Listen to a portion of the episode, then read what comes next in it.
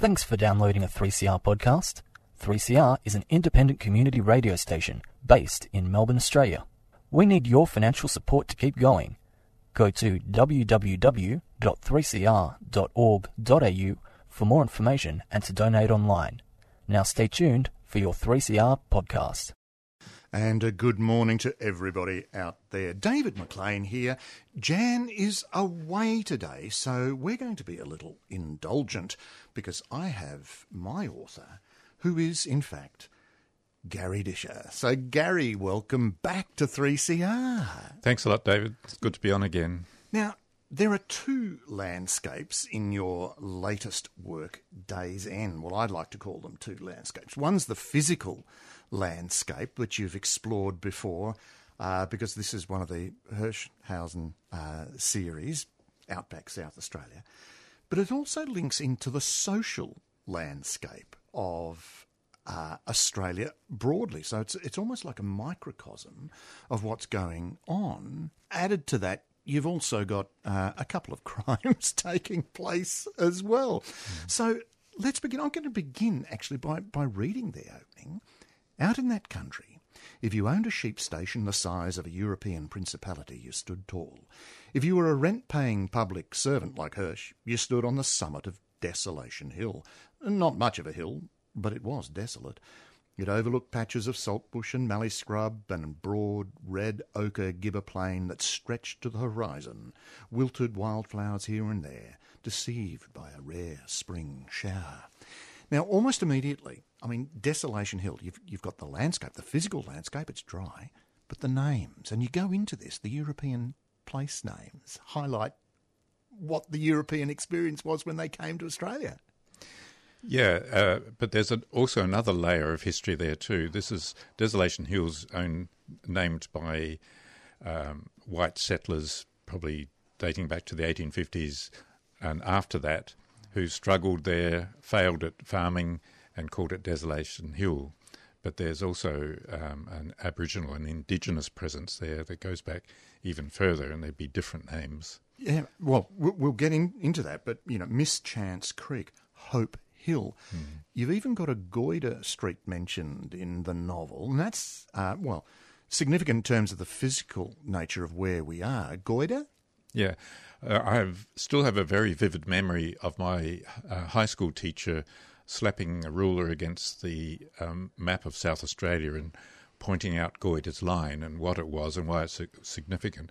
It was a South Australian surveyor who recognised that there was a, a kind of a, a line going down through remote areas of South Australia that if you try to farm on the east of it, it was rain shadow country, you were bound to fail, that uh, the be- the better land was west of the line.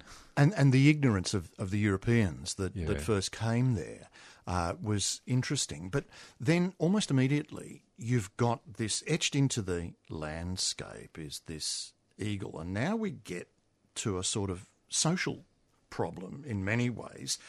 This has been done by one of the um, pastoralists, Mister Fanning, and it's a, a photo opportunity, a tourist attraction. But he's appropriated Aboriginal imagery, and that brings him into conflict with Auntie Steph. So yeah. Now the social problems emerge. Uh, yeah, that uh, a few things come together when I write books, and sometimes they're not all there at the start. I, I had amongst my massive um, folders of clippings a photograph of... Um, of an Indigenous warrior about to throw a boom, boomerang, which was carved into the landscape in the far north of South Australia. And I thought I can use that in some way. Um, so I wrote it into the first chapter there. But um, halfway through the writing of the novel, I got a, a nice kick up the bum by an Indigenous woman who loved the books and liked it that Hirsch was aware of the of the Ngadjuri people in South Australia. The Ngadjuri... past um, rock carvings along dry creek beds and all those sorts of things, but she said, where are the um, uh, current Indigenous people? And I, I thought, yes, where are they in, the, in these books? And I could see how I could weave then um, Auntie Steph, who sets up a drop-in centre for the local Indigenous people, and also has a very fierce um, recognition of, of cultural appropriation, and that that this uh, figure carved into the landscape in my novel um, doesn't belong. It's, a, it's a pr- appropriation, and she is in this bit of a tussle with the landowner, who thinks he's done the right thing. He thinks he's uh, uh, acknowledging or honouring the Indigenous presence. But this image, which is of an eagle, was not created by the Indigenous people. It was created by white settlers. But isn't that always, well, generally the case? The European attitude will do this for your yeah. benefit. And, and therefore, ultimately, we get to the question of the voice by, in, in Australian society, not in yeah. the novel. But it's there in the background yeah. uh, to your novel then. Yeah, it's, it's an ongoing issue. Of, of course, we're all, we're all aware of it, and it's becoming stronger. There's a, a, a notion, I think, uh, it's a label attached to these sorts of novels. It's a small-town crime novel. It's uh, dark mysteries in a small town, as though the small town is isolated from the rest of the world. But I'm trying to show in all of my Hirsch novels that this uh, outback town, you know, three hours from Adelaide, that it's it's... connected to the rest of the world. It's not isolated at all. Well, it's a, it's a microcosm yeah. of, and, and a lot of the issues that we're going to bring up and raise, hopefully, uh, highlight just how much of a microcosm it is of yeah. the social ills, if I can put it that way, and the social good that's taking place there as well. But we better get into crime, okay. uh, because it is a crime novel. Uh, we've got a backpacker who has disappeared. Uh, Willie Van Sant and Doctor Jeanne Van Sant has come to find her son, uh, hopefully. Uh, but it also, in many ways, the trope of the Australian uh, or Australia getting lost in some ways. Uh, yeah, I wasn't aware of that at the time. Um, but, of course, there's a long history in uh, literature and in painting of the lost child. The uh, uh, There's a McCubbin painting, for example. Uh, there are numerous poems and, and novels from uh, from colonial times about the missing child, the lost child in the bush. Uh, but this is a, a European backpacker. He's backpacking around Australia, and three months ago his, his letters and emails and whatever to his mother suddenly stopped, and she couldn't get a satisfactory answer from anyone, so she comes to Australia, comes to outback South Australia, where her son had l- last worked on a cattle station, a sheep station, uh, looking for him. Yeah. But we've had a few backpackers disappear over the years, so it's yeah. it's not that unfamiliar in that no. regard. But then, almost immediately thereafter, we've got a body in a suitcase. Yeah. Uh, uh, and Hirsch himself is, a, is aware that this is a cliche. He says, jokingly, "My first body in a suitcase." Uh, but it's a joke that falls flat. But it had been mentioned to me uh, a, a few times that s- sometimes the, the major crime, the, the murder, the the body, is not uh, doesn't appear in my novels until halfway or two thirds of the way through. So in this one, I'm introducing the murder victim very early in the novel. Well, I mean, uh, Willie Van Sant could be either he, disappeared or dead. We yeah. don't know. So, yeah. so, you know... Two th- bodies, perhaps. Two, two bodies, perhaps, or two crimes or situations to be solved. And there, yeah. um, we, we better not forget the dead ram as well. There's there's, there's a third body. Oh, yeah, that's right. Yeah. If you want to call the ram a, a body. But back to the social ills then, almost um, thereafter. I don't think I've got out of chapter one yet, so this could be a long discussion. Um, COVID. And yeah. you, you have Hirsch and Doctor Van Sant going to uh, Dryden Downs uh, because, again, visiting all of these outback posts, and this is where Willie had worked. Unvaccinated visitors welcome here. We refuse to enforce unlawful directions from a government that would microchip people. So now you've put us into the COVID pandemic. I wrote it during the lockdowns, and like most people, I think I, I, I felt a constant low-level sense of dread. Am I going to get it? Am I going to get it badly? Although, are my loved ones going to get it? There was no full stop to the pandemic. There still isn't. Um, so I was very careful uh, about writing something that wouldn't date quickly. Uh, but I was aware of um, the police are at the front line, uh, often enforcing rules that people find unfair. Uh, but I was aware of a wider sense in the community for the last two years, it's still ongoing, I think, of an uncertainty and an anxiety. Um, so there's the anti-vaxxers, there are the COVID deniers, uh, I think even a growth of far-right movements and conservative beliefs. Uh, kind of, there's a kind of, I think it's all symptom symptomatic of an anxiety in the community, and um, bit by bit I tease out some of these things in this Hirsch novel. So do you think that COVID has, in fact, uh, or one of the symptoms of COVID, is that extremism, that it has led in and of its own right to, to extremism? I think it's there's there's been a to and fro there. I think one influences the other, yeah. I think there's a definite link. And a sort of extremes of attitude as well, because you talk yeah. about ivermectin. What's going on there? Well, it was a, it's a horse drug that uh, people people were taking, thinking that it would cure cure COVID, but taken in large enough doses, it can kill people. Uh, that that feeds into uh, um, President Trump saying that you could take bleach to uh, cure COVID.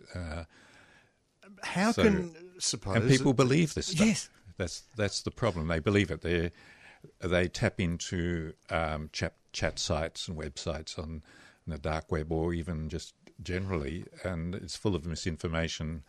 But they have no way of knowing that it's misinformation.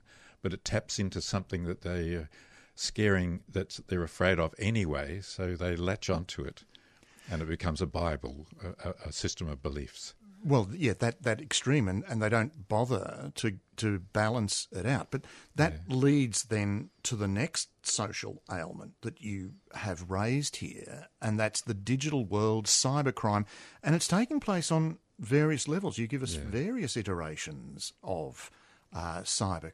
Crime. Yeah. The, there's the troll trolling, of course. That's that's yeah. the obvious one. You've got uh, Kate. The um, Wendy is Hirsch's partner, teenager, yeah. and the trauma that this can cause. Yeah, I'd um, I get I take newspaper clippings all the time. I get a lot of information about that, and I've been for many years. I've been taking newspaper clippings about.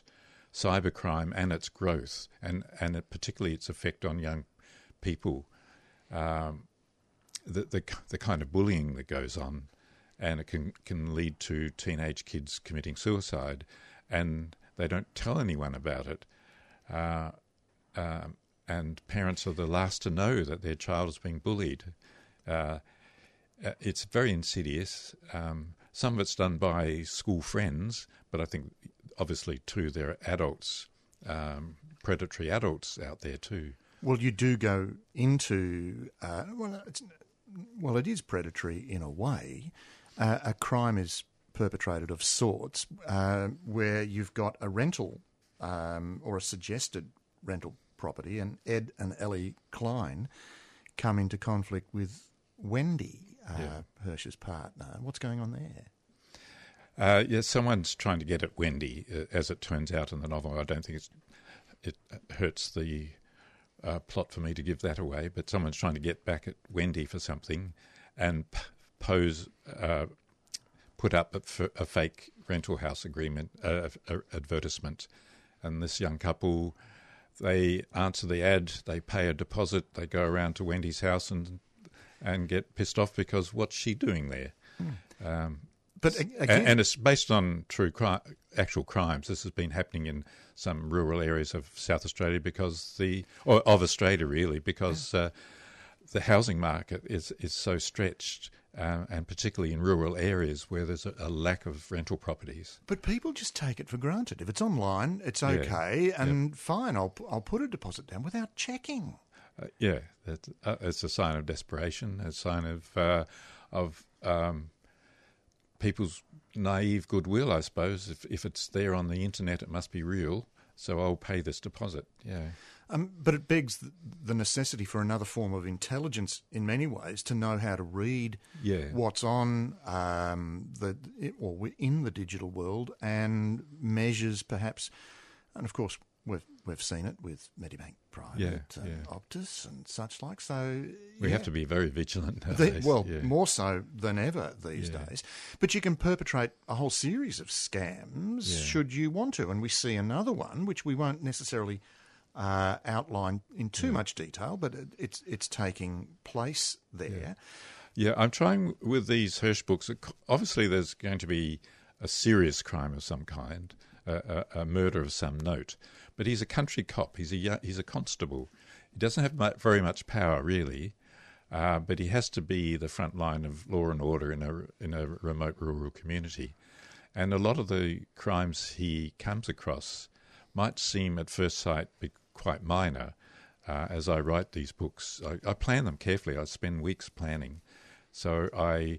I like to light a, flu- a fuse, then it explodes later in the story. And sometimes these are just minor crimes that, that tie into something much greater later. Well, it, it builds and compounds uh, your novels, the Hirsch novels, in terms of, of the development of crime, highlighting in many ways um, the importance of people like Hirsch in a community to just try and maintain the balance.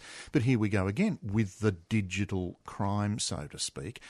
One of the problems that Hirsch has got is he's been recorded, another digital online sort of problem, uh, saying COVID moron. Hmm. And now he's got internal uh, affairs on his back, basically. Yeah. yeah. It, I, I do have, um, I do feel for the police because they are at the front line of all this stuff and they have to be very careful. Uh, obviously, we don't want the police to be uh, beating sus- up, beating up suspects or doing anything like that. But they can't, at, at one level also, they can't just be human beings who are frustrated and pissed off with an idiot and calling him a COVID idiot.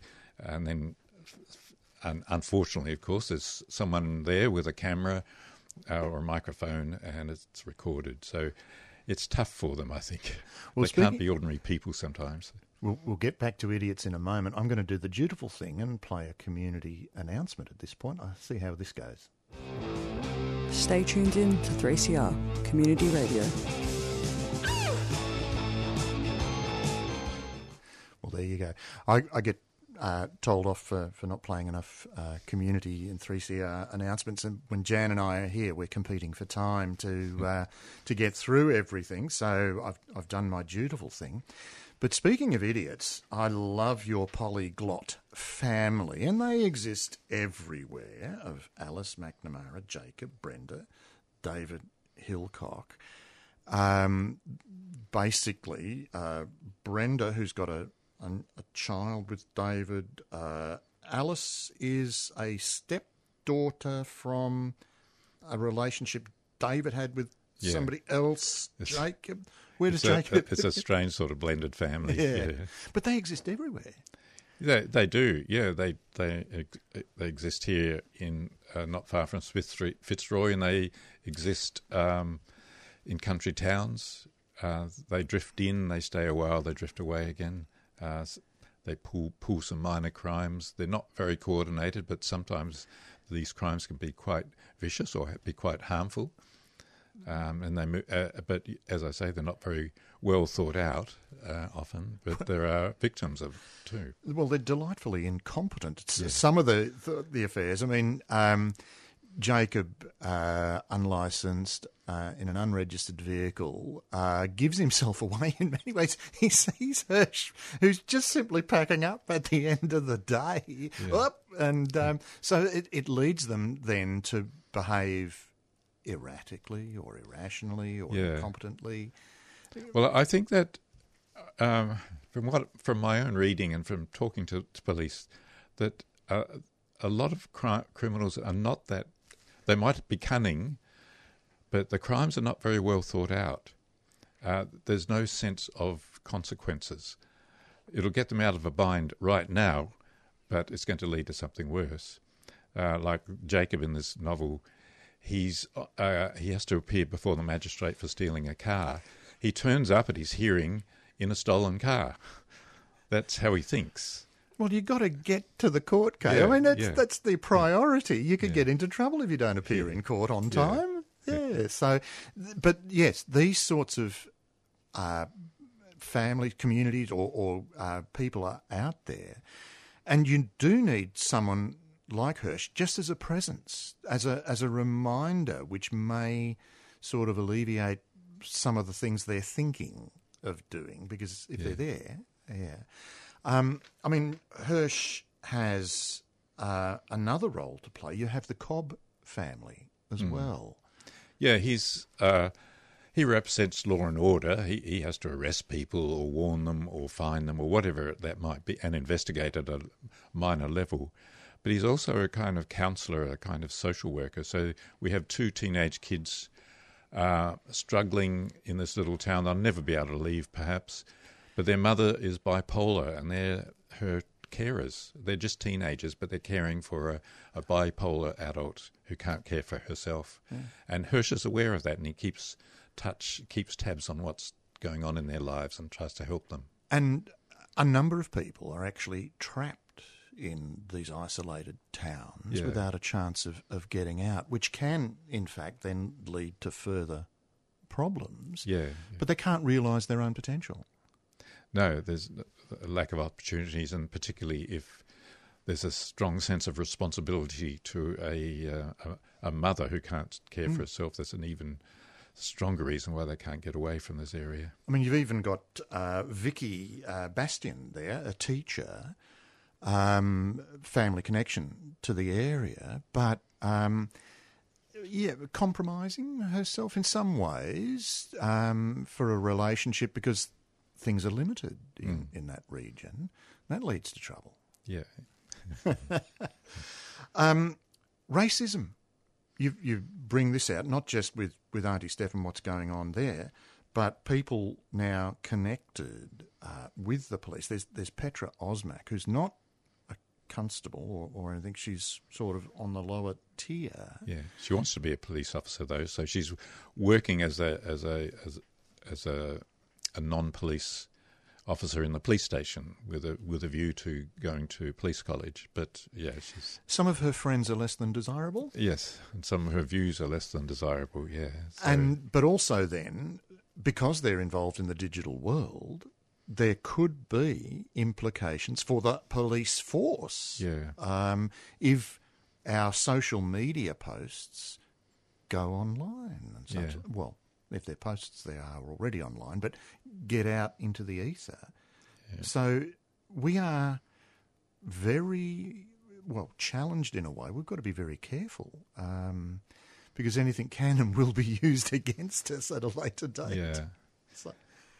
And, and uh, this leads to an inquiry because uh, the, the the headquarters police in Adelaide are worried, is there a certain sort of culture amongst the police in this little country town?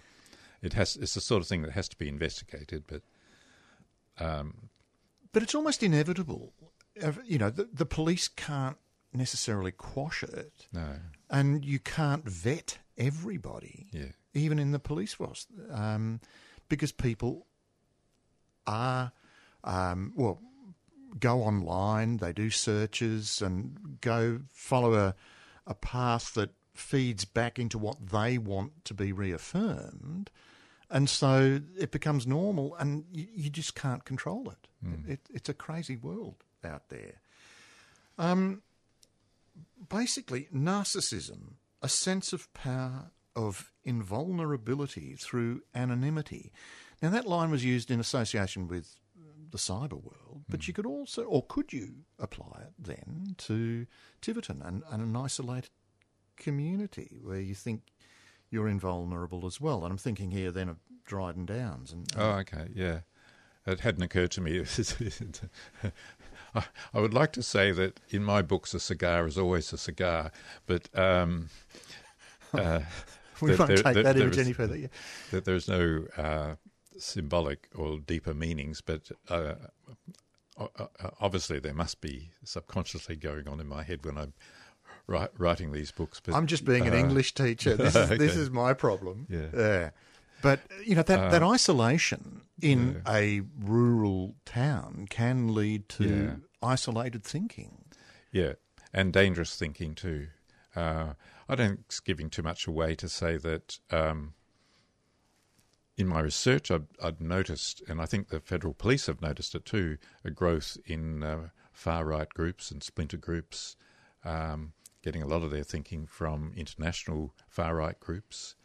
Um, and uh, some of these groups occur in, in in isolation from each other, but feeding into each other, tapping into vulnerabilities in the in a local community with youth who have, don't have jobs or uh, are drifting, and suddenly finding a meaning in their lives through some of this far-right rhetoric. Well, this, this then does appear in the novel. I don't know how much we can say about it, but we now get onto a federal level, and yeah. a, a federal investigation, which sort of sidelines Hirsch a little. He's yeah. They take over. Well, as I understand it, from the, the federal police themselves say this, that um, they're much more worried about violence of far, uh, of far-right groups in Australia than they are of Muslim fundamentalists or anything like that. They're very afraid that there will be another Christchurch massacre kind of guy. Uh, they're the ones that they're really worried about. Yeah, because th- there's no sort of background necessarily uh, or associations. Yeah. Because if you're looking at something in isolation on the internet and it compounds your temperament or attitude or thinking, then there's no real connection to anything else, so they yeah. can't um, see where it's coming from. What makes us think this way? That's mm. probably a, a more fundamental question that can't can't be answered, but we're seeing it all the time, yeah, which yeah. is, is a real worry. Now, where did you get your insights into how police conduct a search? Because we have a search gate that takes place in this novel. Yeah. I'm curious. I think from uh, reading crime books, I get ideas from that, talking to police. Uh, I've, I'm sure I've read plenty of search uh, chapters or, or scenes in crime fiction, so I've, I've just picked some of those ideas. But um, one of the hiding places occurred to me out of my own dark depths, I must say. So, what, what were you yeah. hiding? It's, it's a bit of a worry there. So, yeah, crime on a federal level, conducting a police search, yeah. Hirsch's development, where can you take Hirsch from here, do you think? Yeah, as as the background, Hirsch is a city bully. He trained as a detective in Adelaide, but he belonged to a corrupt um, C I B squad in the outer suburbs, so he was busted down to uniform and sent to a one-officer police station in the bush. So the the first... There are four novels now in the series, and he's slowly getting used to this area. He's running two investigations, if you like. He's investigating what makes this place tick, and he's investigating some crimes. But um, where does he go next? Is he just going to be staying there all the time? Uh, it's an issue for me as a writer, I suppose. But I'm a, I'm aware that he has elderly parents. They live, they don't live in the area.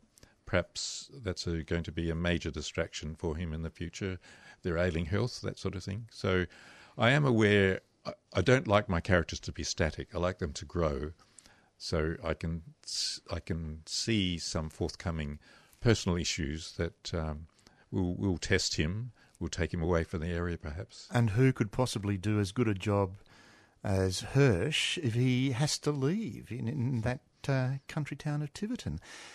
Gary, look, it's been a lot of fun uh, yeah. talking with you today, a bit more relaxed than what we normally do in terms of rushing through novels. If you want to know more, if the listener wants to find out more, uh, whose was the body in the suitcase, how did it get there, uh, what happened to Willie, uh, does he turn up, who knows, we've got to find all of this out. What is the federal crime that's taken place? And uh, to find out more about Alice, Jacob, Brenda and David Hillcock and their incompetence, you will need to get a copy of Days End by Gary Disher, and it's a Text Publishing release. So, Gary, thank you very much for talking with me today. Oh, thanks, David.